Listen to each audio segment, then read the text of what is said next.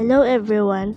My teacher once said that Jesus is the founder of Christianity, which made me think how a Christian lives his life looking up to Jesus.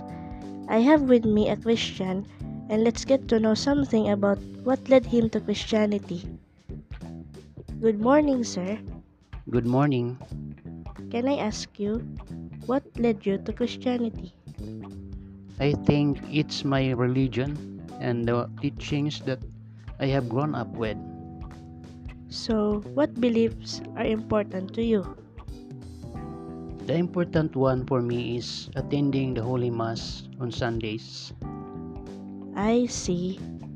What practices are important as well to you? It's reading the Bible and praying, also being good and kind to everyone.